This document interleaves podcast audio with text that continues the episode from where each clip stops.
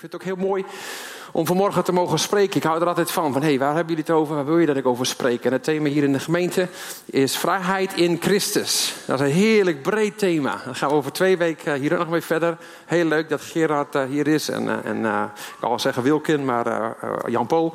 En dat die hier samen zijn. En van de week dus heerlijk tijd ook met Gerard nog gehad. En vrijheid in Christus. En een ander thema die ik weet dat hier ook, ook over gepraat wordt. Volgens mij hangt er ook nog steeds. Is welkom thuis. En dan zou je kunnen denken, het zijn twee hele verschillende thema's. Welkom thuis, vrijheid en Christus. Maar weet je wel dat die twee heel erg met elkaar te maken hebben? Welkom thuis en vrijheid in Christus. Wij hebben allemaal COVID meegemaakt natuurlijk. En dan had je heel veel Zoom-meetings. Dat hebben we hier toch ook allemaal gehad. En als je dan een Zoom-meeting had, dan zat je gewoon thuis. Maar voor de Zoom-meeting, helemaal als de vergadering was, dan deed je pak aan. Hè? En strop dat voor. En dan zaten we achter die Zoom-meeting met nog steeds een korte broek aan. Sommige misschien met een onderbroek, weet ik voor wat, hoe je ervoor zat. Maar wat je niet zag, dat, dat, dat was thuis. Want waar je thuis bent, daar ben je echt vrij. Want als je niet thuis bent. Ik was van, van de week bij mijn ouders weer thuis. Ik ben opgegroeid. Nou, dan voel ik me vrij. Ga ik lekker op de bank zitten. Ik trek de koelkast open. Het is nog net als van ouders. Niks veranderd. Keuken is wel veranderd voor zo'n ding. Maar in de atmosfeer van thuis. Niks veranderd. En daar zit iets, ook iets heel moois aan. Want als het goed is waar je thuis bent, dan ben je ook vrij. En dat is waarom welkom thuis, ook welkom thuis bij God, is zo belangrijk. Want als ik morgen weer naar huis vlieg en ik kom dan daar weer thuis, dan ben ik, ben ik, ben ik thuis. Dan kan ik gewoon heerlijk vrij rondlopen. Als je goed nadenkt over Adam en Eva, die rondliepen in, in de Hof van Eden. Ze liepen daar helemaal in een naki. Maar ze voelden zich helemaal vrij, want ze voelden zich in zekere zin daar thuis. Dus werkelijke vrijheid is ook, is ook je thuis vinden, is, is, is rust vinden, waar we het ook net over hadden. Is ik vind, ik vind rust. Ik vind rust in mijn ziel. En dat thuiskomen is veel meer dan een gebouw. Maar het heeft ook heel erg met, je, met jezelf te maken. Dat je rust kunt vinden in jezelf. Nee, maar dat heb ik dat moeilijk gevonden. Ook juist van allerlei dingen ook in Canada gebeurd zijn. Zoveel dingen gebeurd, daar heb ik wel vijf diensten voor nodig. Uh, non-stop achter elkaar als ik alles ga vertellen. Dat wil gewoon niet. Maar er waren zoveel uitdagingen, zoveel dingen die je niet kunt verwachten. En dan op een gegeven moment gaat het erom: waar heb ik dan die werkelijke vrijheid? Waar heb ik die rust? Heb ik die rust in mijn ziel en in mijn relatie met God? Heb jij rust in jouw ziel? Heb jij rust in jouw relatie met God?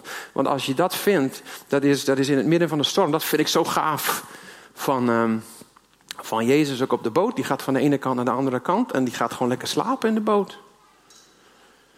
En die, die discipelen raken helemaal in paniek. Van al die omstandigheden, er is een storm, we moeten hier wat doen. En we hebben corona en we hebben dit en dan moeten het oplossen. En Jezus komt boven en zegt, wat? We gaan gewoon naar de overkant en daar moet ik een paar mensen bevrijden. En als hij hier wil dat ik daarheen ga, dan kom ik terecht wel hoor. Want hij moest aan de andere kant, hij stapte daar uit de bodem. Daar, bevreed, daar was iemand bevreed, dat is geen Nederlands. Daar bevrijdde hij iemand. En Jezus wist dus, als ik in de handen ben van de Heer, dan is het goed. En ik geloof echt dat Jezus op een gegeven moment zegt van, als het voor jullie goed is, dat ik die storm even neerleg dan doen we dat. Hup, storm liggen, storm gaat liggen. Nou, kunnen we nu weer verder slapen, we komen aan die overkant. Voor Jezus was het niet nodig dat die storm ging liggen. Want hij had rust. Rust in zijn ziel, hij had rust in zijn vrijheid. Hij wist waar hij thuis was. Daarom had hij het ook altijd over zijn hemelse vader. Ik doe niet voordat ik dat mijn vader zie doen, maar hij had die relatie met zijn vader. En daarin wandelde hij in rust. En die rust, lieve mensen, die is soms zo lastig te vinden. Vind je niet? Vind ik wel hoor. Maar als je hem vindt, en dan moet je investeren. Dan moet je er keuzes voor maken. Voor thuiskomen moet je soms een auto stappen en naar huis rijden. Daar moet je wat voor doen. En dan zeg ik moet, moet. En we houden soms niet van moet, moet. Maar het is iets wat moet. Maar niet omdat het moet, maar omdat je het wil. Omdat je er intentionally wat voor wil doen. Om die werkelijke vrijheid te vinden. Dus welkom thuis. En vrijheid in Christus, die zijn heel erg onlosmakelijk met elkaar uh, verbonden. Als ik even kijk naar vrijheid, wat is dat woordje? Wat betekent dat? Ik heb er wat, uh, wat, wat, wat, woorden van opgezocht. Eigenlijk vanuit het Bijbelse woordje vrijheid. Dat is een el eleutheria. Dat wisten ze ook allemaal, hè? Dat is het Bijbelse woordje voor vrijheid. En dat wordt dan vertaald met vrijheid om zaken te doen of zaken te laten. Als je je vrijheid verliest, dan kun je niet meer kiezen. Weet je dat God jouw vrijheid eert? Ik zeg straks wel ietsje meer over de cultuur van eren van de hemel. God die eert jou.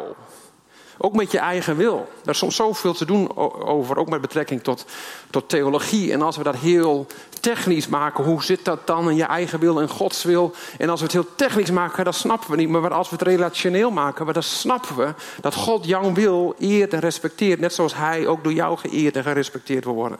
Dus God heeft jou een wil gegeven en dat is werkelijke vrijheid. We hadden zelfs de vrijheid, Adam en Eva hadden de vrijheid om van dat, die vrucht te eten. Waarvan God had gezegd om niet te eten.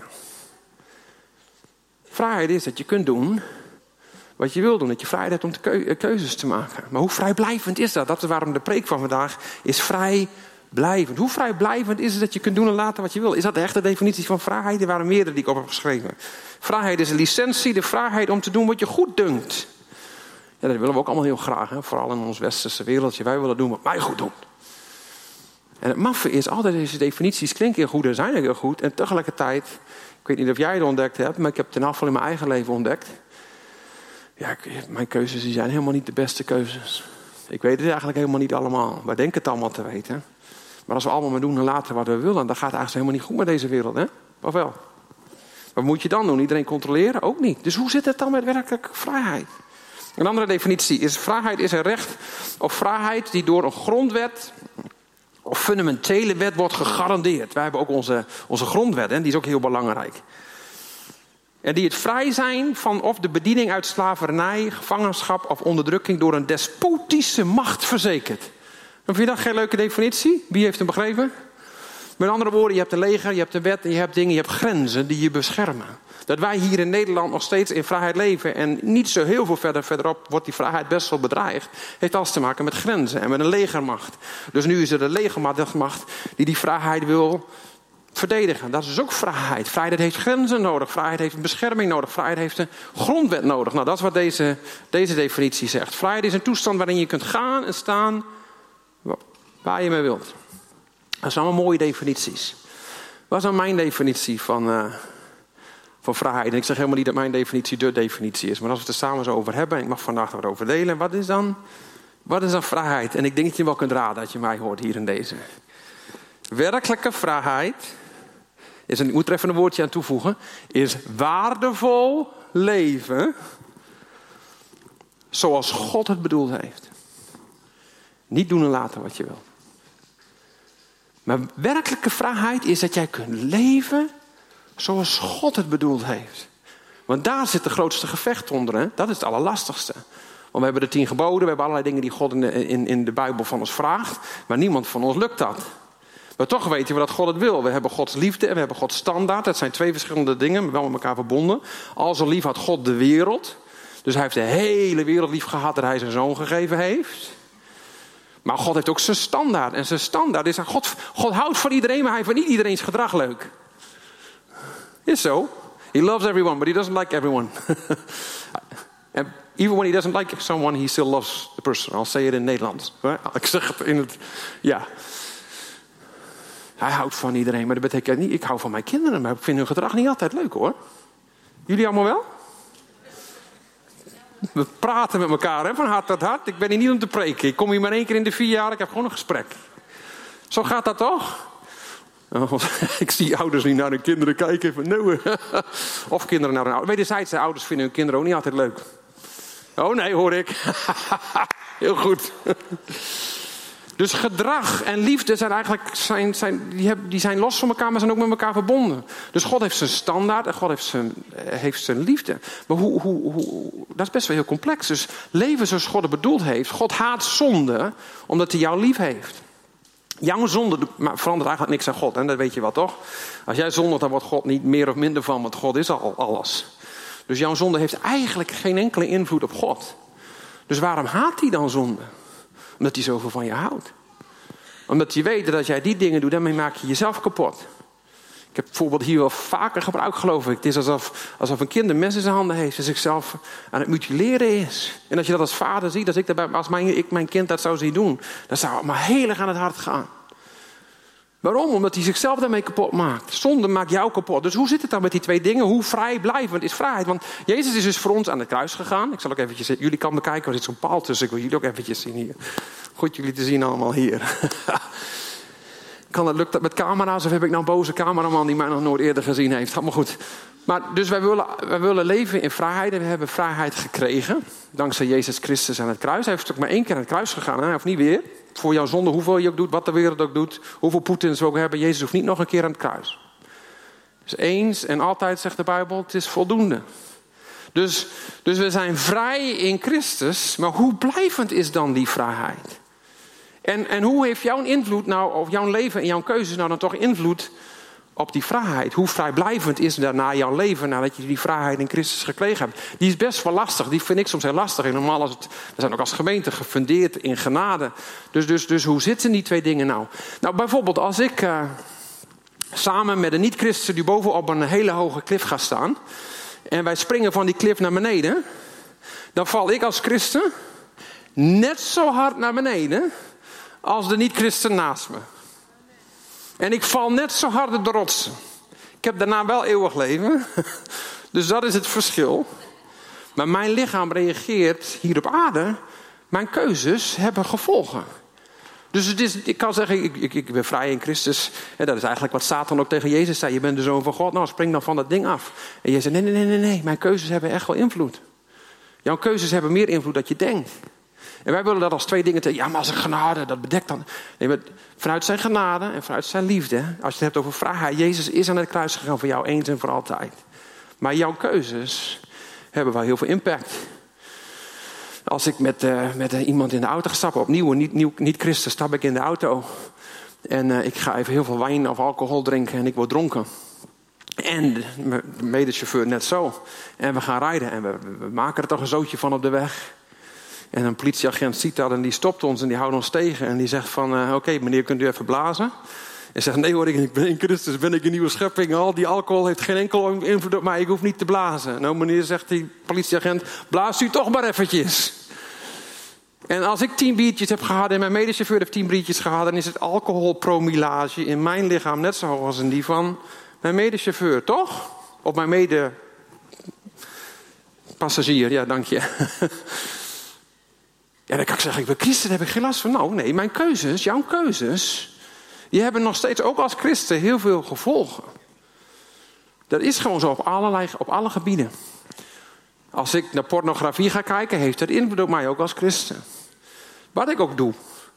Als ik ongezond eet, dan heeft dat gevolgen op mijn lichaam. We hebben dat over porno, hè, met zonde. Maar eten en dat soort dingen is net zo. Op allerlei gebieden. Dus jouw keuze hebben best wel heel veel heel veel impact. En dan vinden wij dat heel lastig van hoe doen we dat dan met al die keuzes, omdat we dat dan ook koppelen aan veroordelen. Want als je dan een foute keuze maakt, dan heeft dat een negatief gevolg. En dan denken wij, zie je hebt het fout gedaan. Maar dat is de keerzijde van het gebeuren. Want dan willen wij het goede doen. En we, we hebben dan Jezus aangenomen. Dus dan gaan we heel erg ons best doen om al die dingetjes niet te doen. Dan hebben we allemaal nieuwe regels. En dan denken we, als we dan maar A, B, C, D doen, krijgen we het goede resultaat. En zo werkt het ook weer niet. Dus hoe werkt dat dan eigenlijk? Vind je dat niet allemaal best wel complex? Maar we willen heel graag A, B, C'tjes. En dan krijgen we dat resultaat. Dus als ik goed voor mezelf zorg en al dat soort dingen, dan krijg ik.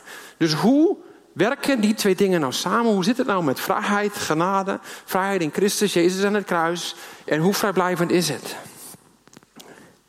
Nou, daar gaan we het vandaag even een beetje over hebben. We hebben het er al over, maar ik ga er nog een beetje dieper in. Ik wil met je lezen Galaten 5, vers 1. Vind ik een hele mooie Bijbeltekst. Galaten 5, vers 1. Christus heeft ons bevrijd. Met andere woorden, de taal die daar staat, ook in de grondtekst, is is gebeurd in het verleden, eens en voor altijd, heeft nog steeds impact vandaag. Maar hij heeft het gedaan, hij hoeft het niet opnieuw te doen. Hij hoeft niet opnieuw naar het, aan het kruis. Christus heeft ons bevrijd, opdat wij in vrijheid zouden kunnen leven. En vrijheid heeft dus te maken dat je in staat bent om keuzes te maken. Weet je dat het eigenlijk zo is dat zonder de vrijheid van Jezus de hele wereld om ons heen. We zitten zo onder een juk dat we denken dat we vrijheid hebben. Maar eigenlijk hebben we het niet. Eigenlijk zijn we nog steeds heel gebonden. En de vrijheid die Christus heeft gebracht is de vrijheid dat wij nu eigenlijk echt keuzes kunnen maken. En dat we keuzes kunnen maken voor het goede. Dus Christus heeft ons bevrijd, dat is gebeurd. Opdat wij in vrijheid zouden waardevol leven. Maar dan staat er, nou, ga lekker achterover leunen. Geniet van die vrijheid. En laat het leven je maar overkomen. Want het is toch allemaal al gebeurd. Het kruis is volbracht. Ik hoef helemaal geen verantwoordelijkheid voor mijn leven meer te nemen. Want het is allemaal goed. Oh nee, dat staat er niet. Er staat, houd dus stand. Dat is een actie die jij kunt doen. En dat is volwassenheid, dat is waar God op uit is. Dat God zegt, ik heb je bevrijd, ik heb alles gedaan wat jij nodig had, maar jij kon er eigenlijk niet zelf uitkomen. Jij zat zo vast. De zonde is zo vernietigd. De Bijbel zegt ook, alle hebben gezondigd. Wij missen de heerlijkheid van God. Dus niemand van ons kan uit zichzelf goed waardig leven. We kunnen het niet. We kunnen niet leven zoals God het bedoeld heeft. Ik kan het niet, jij kan het niet. Dus daarom hebben we het kruis nodig om die ketting los te breken. Maar nu Jezus dat gedaan heeft, zegt hij, en nu wil ik dat jij gaat leren lopen. Een nieuwe schepping. Maar als we ons leven aan Jezus geven, zijn wij weder geboren. En als we wedergeboren zijn, dan zijn we een nieuwe schepping die opnieuw leert te lopen, die opnieuw leert te wandelen. Nou, als ik kijk daar. Denk je dat Jezus heeft moeten leren lopen trouwens? Ja, ik denk het wel. Dus als hij heeft moeten leren lopen, dan is hij ook een paar keer gevallen. Ja. Dus hij moest leren lopen. Jij en ik moeten leren lopen. We moeten vanuit die verkregen genade moeten we erin gaan wandelen. Hij heeft ons bevrijd opdat wij in vrijheid zouden leven. Houd dus stand. En, dus, en dan staat er zelfs, en laat u niet opnieuw een slavenjuk opleggen. Dus met andere woorden, het is wel mogelijk. Als ik van die klif afspring, hoe vrij ik ook ben in Jezus, mijn keuze, ik kan, ik kan dus wel kiezen dat, dat, dat, dat als, ik, dat, als ik al die dingen ga doen waarvan God zegt, doe het nou niet, dan heeft dat een gevolg. Romeinen 6 zegt dit. Ik begon weer in het Engels, starting in verse 10. Beginnen in vers 10. Hij is, voltooid deelwoord, hij is gestorven eens en voor altijd om een einde te maken aan de zonde. Hier staat het zelfs letterlijk. Voor eens en altijd. Even iedereen zegt eens en altijd. Heel goed. Ik even kijken of jullie nog wakker waren. Voor eens en altijd. En nu hij leeft, leeft hij voor God. Maar dan staat er in vers 11, dus zo moet u nu ook uzelf gaan zien. Dus er is wel heel veel invloed en verantwoordelijkheid in jouw leven. Ook in je denken, hoe je dingen doet. Ik heb ook rondom bevrijding. Ik geloof in bevrijding. Ik geloof, in, ik geloof dat je ook soms demonen moet uitdrijven. En al die dingen doen. En blokkades uit je leven moet halen. En de kracht van God, de zalving van God. Ik geloof er 100% in. Maar de Bijbel geeft ook zo heel veel sleutels die die gewoon in jouw handen heeft gelegd. Want je kunt zo afhankelijk worden van dat ik je de handen opleg. Of dat Gerard je de handen oplegt. Of dat iemand van buitenaf komt en die stuurt die demonen eruit. En dan een week later komen ze weer terug. Want jij hebt dit stukje niet begrepen. Ik geloof dat 95% en misschien zelfs wel 99% van werkelijk vrij leven... heeft te maken dat je dit begrijpt en het ook gewoon simpelweg doet. Vooral doen is de uitdaging. Is het niet opgevallen? Het valt mij wel op, ook in mijn eigen leven trouwens... maar dat er zoveel christenen zijn die in theorie precies weten hoe het zit. Maar in de praktijk doen ze precies het tegenovergestelde. Hier op zondag kun je heel mooi op de Zoom-call zitten met je mooie pakje aan, maar daaronder heb je nog steeds dat oude leven aan. En die moet je wel ook uittrekken. Want er zit heel veel impact in, in, in, in, in doen, in erin wandelen. Je maakt geen indruk op mij door je hoogste theologische titels of doordat je 20.000 boeken hebt gelezen en dat je precies weet hoe dit moet en dat moet en zus moet. Dat is mooi, maar als je werkelijk dag tot dag, day to day, elke dag met God wil begrijpen hoe zit dit nou in het leven, dan staat er gewoon zo moet u jezelf zien. Dus dat moet je gewoon doen. Dus hoe moet je jezelf zien? Vers 11 van Romeinen succes. Vers 11. Zo moet u jezelf zien, dood voor de zonde, maar in Christus levend voor God. En dan staan er allerlei dingen. Er staan continu dingen waar jij een keuze voor moet maken. Omdat God jou nog steeds eert. Net zoals die Adam en Eva eerde in de Hof van Eden. Met jouw verantwoordelijkheid, wat jij kunt doen. Dus zelfs al ben je vrij, zelfs al zit je nu in de Hof van Eden, bij wijze van spreken. Jij kunt zelf nu kiezen. En hij zegt, kies dan dit. Zie jezelf als dood voor de zonde. In Christus leven, in vers 12. Laat de zonde dus niet heersen over uw sterfelijke bestaan. Met andere woorden, die heerser, die zonde is er nog steeds. En die probeert nog steeds als een koning over jou te heersen. Het rijk der duisternis gaat nog steeds rond. En overal hoor ik hem continu en overal op het nieuws en alles wat er gebeurt. Maar niet alleen daarbuiten, ook in de kerk. En die stemmen van het rijk van de duisternis proberen continu weer over jou te heersen. Want als er één iemand gefrustreerd is dat hij de heerschappij over jouw leven is kwijtgeraakt, is het de vijand van God. Want de vijand van God haat jou omdat hij weet dat God zoveel van je houdt. Dus de beste geestelijke strijd is: oké, Ik ga zonde niet weer over mij laten heersen, maar hij probeert het wel. Dus er staat er in vers 13, sorry, opnieuw vers 12. Geef niet toe aan uw begeerten. Dus die begeerten zijn er wel, ook nog steeds. Zelfs nadat Jezus voor je aan het kruis is gegaan. Stel jezelf niet langer in dienst van de zonde als een werktuig voor het onrecht. Maar stel uzelf in dienst van God. Dit zijn allemaal woorden. Dus het begon met Jezus heeft dit gedaan. Hij is gestorven. Maar al deze woorden praten allemaal in termen van doen. Stel jezelf, stel jezelf, laat de zonde. Laten we doorlezen, vers 13. Stel jezelf niet langer in de dienst van de zonde als een werktuig voor het onrecht. Maar stel jezelf in dienst van God. En dat betekent niet dat je per se in de kerk nou een taak moet opnemen en camera moet worden. Hoe goed je het ook doet trouwens, een enorm goede cameraman. maar dat is niet waar dit over spreekt. Het is goed om in de kerk te dienen en al dat soort dingen. Maar jezelf in dienst van God stellen is in alles wat je doet. Hoe je met, je met je man, met je vrouw, met je kinderen, met je personeel, met jezelf, al die dingen, hoe je daarmee omgaat, is er niet meer in dienst van hoe de wereld denkt. Maar hoe je weet, dit is wat God wil. Ik ben in dienst van wat u wil. En dat, dat, dat, dat is zichtbaar in alles wat ik doe. Niet alleen in mijn taken in de kerk, maar in hoe ik met mezelf omga, hoe ik met anderen omga. Denk aan uzelf als levenden die uit de dood is opgewekt. Dat is ook een goede. Dus dat je, dit is een hele goede om te onthouden. Want als je dood bent geweest je bent weer opgewekt, nou, ik kan me daar niks bij voorstellen. Maar toch, eigenlijk zegt hij dit, denk erover na. Hoe was het zonder God te leven? Er zitten hier mensen die heel, heel lang hebben geleefd zonder Jezus.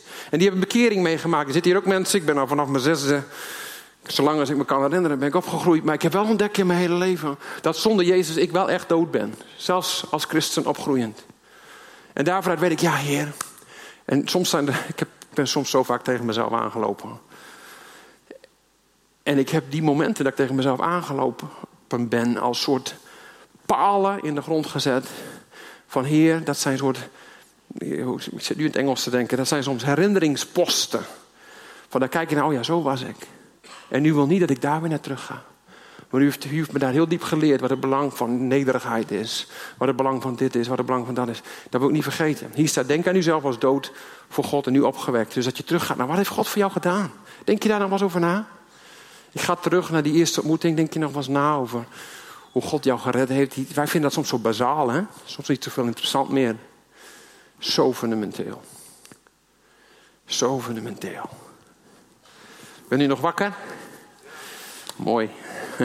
Denk aan uzelf als levenden die uit de dood zijn opgewekt. En stel uzelf in dienst van God als een werktuig voor de gerechtigheid. De zonde mag niet langer over u heersen, want u staat niet onder de wet, maar u leeft onder de genade. Mensen die de Bijbel goed bestuderen, die weten. Romeinen hoofdstuk 7 en Romeinen hoofdstuk 8. Het zinnetje trouwens die ik net las, is altijd een fantastisch zinnetje. Leven onder de genade. Gefundeerd in genade, dat is ons fundament hier. En daar leven we nu op. Dus hoe werkt dat dan? En als je de Bijbel bestudeert en je kent Romeinen hoofdstuk 7 en Romeinen hoofdstuk 8, vind ik dat twee hele mooie hoofdstukken die ik heel veel en heel regelmatig nog steeds bestudeer. Want in Romeinen hoofdstuk 7, wie weet wat, daar, wat Paulus daar zegt? Ik, vul hem eens in. Ik, een mens, wat zegt hij daar? Ik ellendig mens. Ik wil het goede doen, maar het lukt me gewoon niet. En het begint letterlijk met ik. ik. Ik kan het niet. Dus in, in, Romeinen 7 zit Paulus vast. En in al die hoofdstukken daarvoor heeft Paulus ook juist heel goed uitgelegd over hoe God de wet gegeven heeft. En hoe de wet in zichzelf wel goed is. En tegelijkertijd ook, ook het goede niet kan bewerken. Dus dat is een beetje dat ding van we hebben alle boeken gelezen en we kunnen het allemaal. We weten precies hoe het moet. We weten precies hoe we moeten geloven. We weten precies hoe we moeten praten. We weten precies hoe we moeten denken. Maar het lukt niet. En dat is waar Paulus zichzelf vindt in Romein hoofdstuk 7. Maar dan in Romein hoofdstuk 8, dan staat er maar in Christus is er dan nu geen veroordeling meer. Hij was zichzelf aan het veroordelen. Dus Romein hoofdstuk 7, Romein hoofdstuk 8, daar zie je dat conflict. En er is nog steeds een innerlijk conflict gaande met jou en met mij en met ons. En als ik die heel simpel nu even ga uitleggen, en hier opnieuw de mensen die me al jaren kennen, gaan u hopelijk glimlachen, want je herkent me hierin. Maar het conflict tussen die wet, wat het goede beschrijft, dus ook zegt wat je zou moeten doen. Maar zodra je dat probeert te doen, dan lukt het weer niet. Maar dat innerlijke conflict, dat, werkt, dat, dat, dat is het de hele tijd. Dat is eigenlijk de boom van kennis van goed en kwaad. En weet je dat wij christenen nog heel veel proberen te leven vanuit de boom van kennis van goed en kwaad. Als je nieuw bent en je denkt, waar heeft die man het nou over? Nou, in Genesis is het Adam en Eva, die worden door God daar geplaatst. De schepping, God maakt alles voor hun klaar. Hij maakt eerst die hele tuin af, de hele schepping af. En op het laatst maakt hij Adam en Eva. En hij zegt, jullie mogen van die zegeningen genieten. Je hoeft het niet eens zelf te bouwen. Ik bouw het voor je en geniet ervan.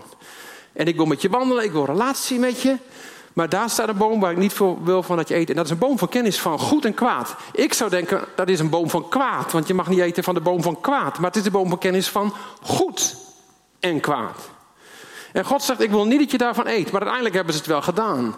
En nadat ze dan dat gedaan hebben, zijn ze uit, uit het paradijs gegooid. En hebben ze het leven verloren. Maar ze hadden dus nu wel kennis van goed en kwaad. En toen heeft God de wet gegeven. Maar weet je wat de wet is? De wet is kennis van goed en kwaad. God geeft dus de mens precies wat ze, waar ze om hebben gevraagd. Want wij hebben gevraagd om te weten, was het goed of was het nou kwaad? Nou hier, ik beschrijf het voor je. Tien geboden. En dan nog een uitgebreidere versie. En dan nog een uitgebreidere versie. En nog een uitgebreidere versie. En God zegt eigenlijk daarin van, en wat ook Romeinen uitlegt, dat Paulus zegt van, weet je, die wet, die doet zonde kennen. Want die wet laat continu zien wat goed is en wat kwaad is. Dus we weten nu heel goed in theorie wat goed is. Maar het lukt ons niet om het goede te doen. Lastig is dat, hè? Dus we weten hoe het moet, maar het lukt ons niet. Dat is precies wat die wet is komen doen. Want God heeft gezegd, nou jullie willen van die boom eten. Dan ga ik jullie precies vertellen hoe dat zit. De boom van kennis van goed en kwaad. Dit is goed en dit is kwaad. Nou, ga maar doen. Probeer maar. Het lukt ze niet.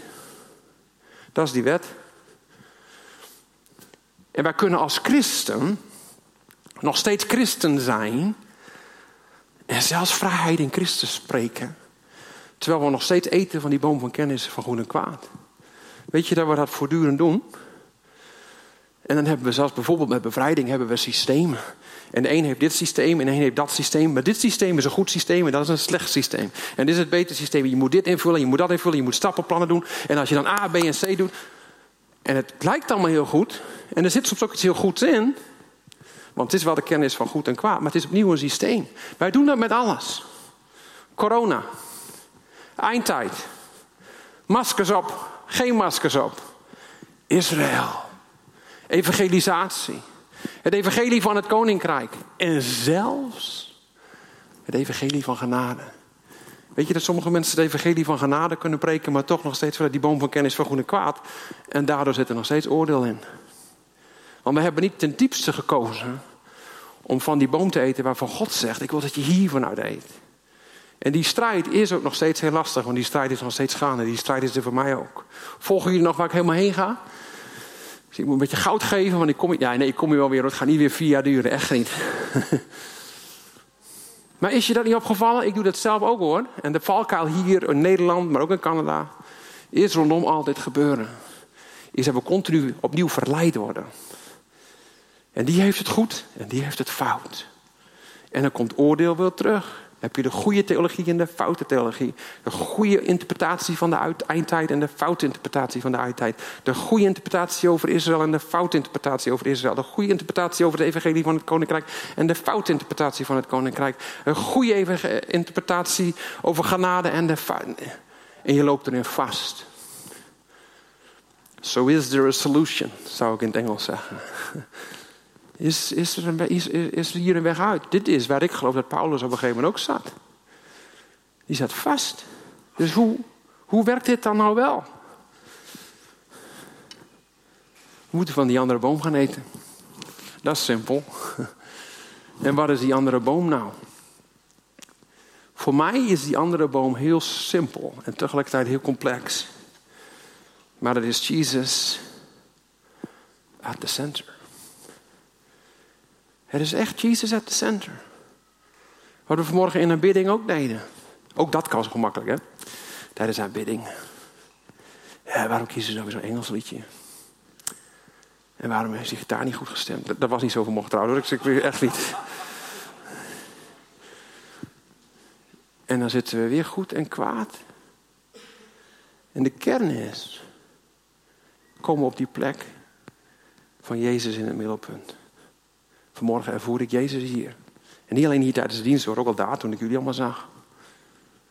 Dat is Jezus in het middelpunt. En ik weet ook hier, we hebben allemaal verschillende meningen.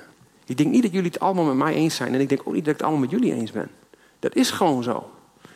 Maar dat is precies wat God wil, denk ik. Want als we alleen maar één zijn omdat we het met elkaar eens zijn. Dus wat is de werkelijke eenheid? Dat is en blijft toch wel echt eenheid in Christus. Vrijheid in Christus. Mooi thema.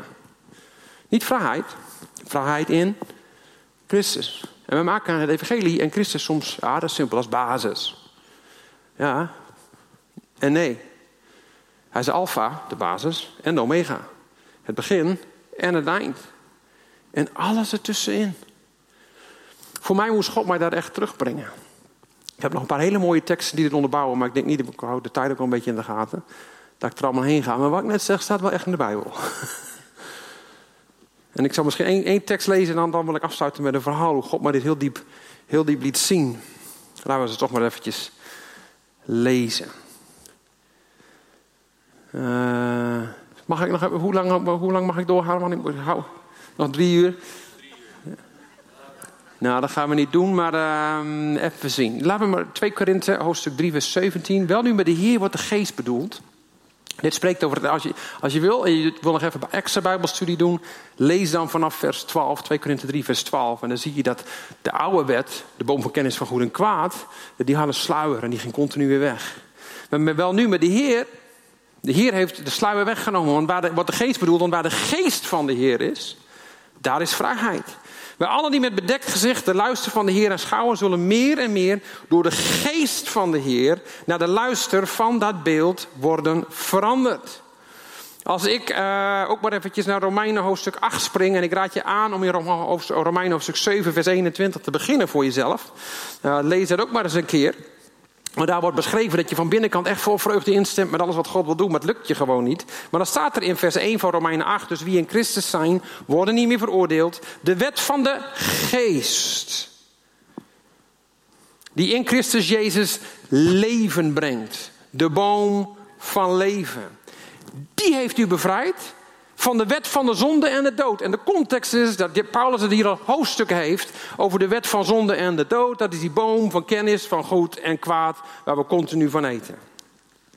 Maar de geest heeft ons daarvan bevrijd. In vers 3, waartoe de wet niet in staat was, machteloos als hij was door de menselijke natuur, dat heeft God in stand gebracht. Dus wat jij niet kan, heeft God gedaan. Vanwege de zonde heeft hij zijn eigen zoon als mens in dit zondige bestaan gestuurd. En zo heeft hij in dit bestaan met de zonde afgerekend. Opdat in ons, in jou en in mij wordt volbracht wat de wet van ons eist. Dus het goede van de wet, want de wet heeft ook iets goeds, wordt volbracht door de geest. Ons leven wordt niet langer beheerst door onze eigen natuur, maar door de geest. Dus in de geest is vrijheid. Wij verbinden de Heilige Geest Soms heel veel, vooral in onze kringen. Een charismatisch, salving en dat soort dingen. En daar geloof ik ook nog steeds allemaal in. Maar de geest is veel meer dan dat. Ja, de geest heeft te maken met tongentaal, gaven van de geest. Maar de Heilige Geest in mij. Ik zeg het soms in Engels: The Holy Spirit finishes in me what Jesus has finished on the cross. Hij maakt in mij af wat Jezus al afgemaakt heeft. Dat is wat de Heilige Geest doet. Dus als ik het niet kan, vraag ik continu, Heilige Geest, vul mij. Een heel oud liedje, ik weet niet wie die kunt spelen en anders maar niet. De Heilige Geest van God, vul opnieuw mijn hart. Dat is wat ik elke dag nodig heb. De Heilige Geest. Om mij te helpen. Ik wil afsluiten met dit verhaal. Ik heb jullie nog heel even voor een slotverhaal. En je mag inderdaad al rustig gaan spelen. Dan gaan we samen ook zo bidden. Vorig jaar, het was ongeveer in september denk ik toen had ik het echt heel moeilijk. Allerlei dingen. Het was allemaal gewoon heel complex geworden. En uh, ik wist eventjes niet meer hoe, uh, hoe en wat en hoe nou verder. En ik dacht, heer, ik moet even met u praten. Dus ik ging, uh, ging in de kerkzaal. Mensen waren er niet. Ik had twee dagen dat ik dacht van... Ik wil, ik wil bidden. Een tijd van gebed nemen. En terwijl ik dat deed, zag ik de piano staan. En ik ging gewoon piano spelen. Ik begon van liedjes te spelen, van die hele oude liedjes. Weet je wel? Ik wil dat dit zijn waar u bent. Dat soort liedjes. En uh, als een hert dat verlangt naar water. is ook een prachtige gouden oude.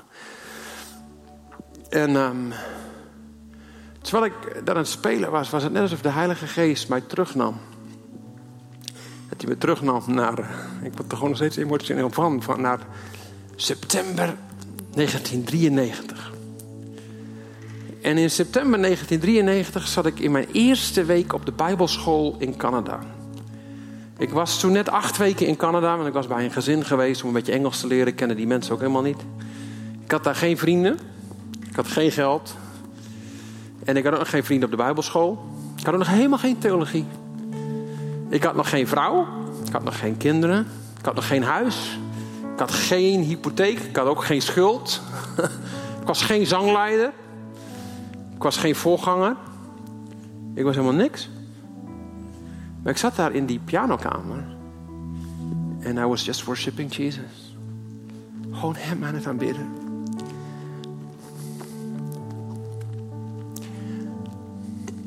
En ik had tegen hem gezegd van Heer, waar u maar wil, hier, daar ga ik heen. Daarom zit ik nu hier. Ik wil u volgen. Geen agenda, geen verlangen. Niks. En God sprak tot mij, Lodewijk, ik wil dat je daar weer naartoe gaat. Terug naar die plek, terug naar die basis. Want er, was, er komt zoveel zooi bij, hè? Door de jaren heen, volgangerschap en zo. Teleurstelling, kinderen van harte welkom, super dat jullie erbij komen. Oma Lodewijk, gaat niet te lang door. en er komt zoveel dingen overheen door het leven. Teleurstelling. Teleurstelling in God, teleurstelling in mensen, teleurstelling in vrienden, teleurstelling in van alles en nog wat. En God bracht me naar die plek voor dat alles. En de aanwezigheid van God was zo, zo sterk. En de volgende dag was ik weer aan het bidden en ik dacht van, uh, dat ga ik weer doen. Ik ga weer achter de piano zitten, want dat was mooi gisteren. dus ik ging weer spelen, ik ging weer dezelfde liedjes zingen en niks, hè? helemaal niks. Zo droog als maar kan. Dan gisteren was dat liedje zo fantastisch. Ik zei, wat is dit nou dan? Dus ik ging erachterweg en ik ging rondlopen. Ik zei, heer, wat is dit nou? En de heer zei, het heeft helemaal niks met die hele piano te maken. Maar waar heeft het dan mee te maken? En hij zei, het heeft te maken met je hart. Het is je hart. Ik wil dat je weer teruggaat naar je hart. David was een man naar Gods hart. Hij was niet perfect. Absoluut niet. Die heeft dingen gedaan, joh. Die de meesten van ons nog helemaal niet hebben gedaan. Maar God hield van hem vanwege zijn hart. En ik wil, Lodewijk, dat jij een man bent naar mijn hart, zegt de Heer. Ik wil dat je je hart weer zuiver maakt. Dat dat weer een plek wordt waar al die gekkigheden, al die oordeel, al die veroordeling, al die teleurstelling. Get rid of it. En toen ging ik spelen. Voor mij is het Psalm 51, misschien zit ik ernaast. Create in me a clean heart, oh God. Dat is, Psalm van David. Cast me not away from your presence, O Lord. And restore unto me the joy of my salvation. Herstel die vreugde, want die kun je soms ook een beetje kwijt zijn van mijn redding. And renew a right spirit within me. In één keer snapte ik waarom David die psalm schreef. Dat had niks te maken met zonde en oordeling. Dat had te maken met een verlangen van Heer. Ik wil een zuiver hart. Ik wil een zuiver hart. God roept jou terug. Naar die plek van het hart. Ik weet dat hier heel veel mensen zitten. Heel veel mensen. Misschien wel iedereen. Ik geloof dat zelfs door corona. Dat is mijn overtuiging. I believe God was testing hearts. It wasn't easy. God het hart aan het testen. Ik geloof dat jouw hart getest en beproefd is. En ik geloof dat God je ook roept om op sommige gebieden even weer terug te gaan. Naar die simpele basis. Naar de boom des levens. Zullen we met elkaar gaan staan? En ik wil gewoon de Heilige Geest vragen om te komen en te bedienen.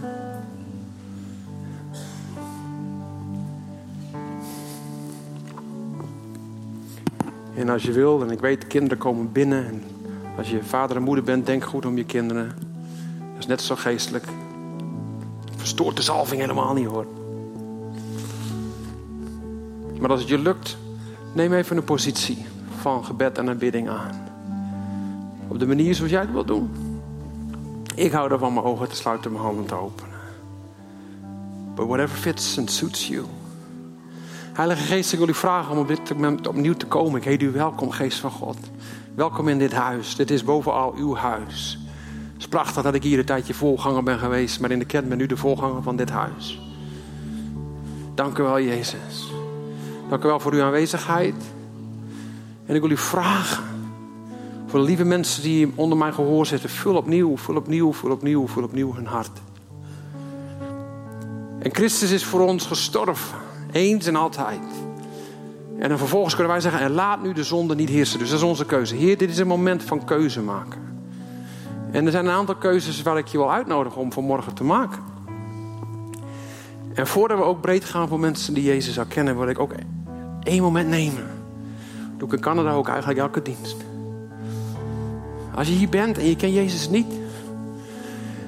En misschien ben je al je hele leven naar de kerk gegaan. En heb je van alles over Jezus gehoord, maar je bent nooit wedergeboren. Of je hebt eigenlijk nooit gegeten van die boom van leven. En zelfs kerk zijn was religie. Of je zit hier en je hebt nooit van Jezus gehoord. En toevallig liep je langs en denk je van wat wil ik eens in die kerk even kijken. Waar je ook staat.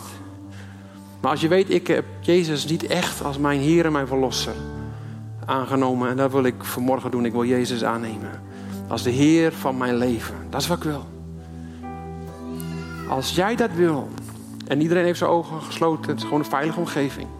Dan kun je er gewoon heel even je hand links of rechts, net zoals ik het hier doe, even opsteken. gaan we samen bidden. Ga je niet verschut zetten. Ga je nu niet naar voren roepen. We gaan samen bidden om gewoon Jezus aan te nemen. Zijn er die mensen die gewoon ja tegen Jezus willen zeggen? Heilige Geest, wilt u nu tot de harten spreken? En als jij dit bent, steek er gewoon eventjes je hand op. En dan gaan we samen bidden. Als je heel simpel Jezus wil aannemen deze ochtend, zeg ja, dat wil ik ook. Ik wil vrij zijn. Werkelijk vrij zijn. Neem nog één moment. Gewoon ja tegen Jezus. Er is geen veroordeling in Christus.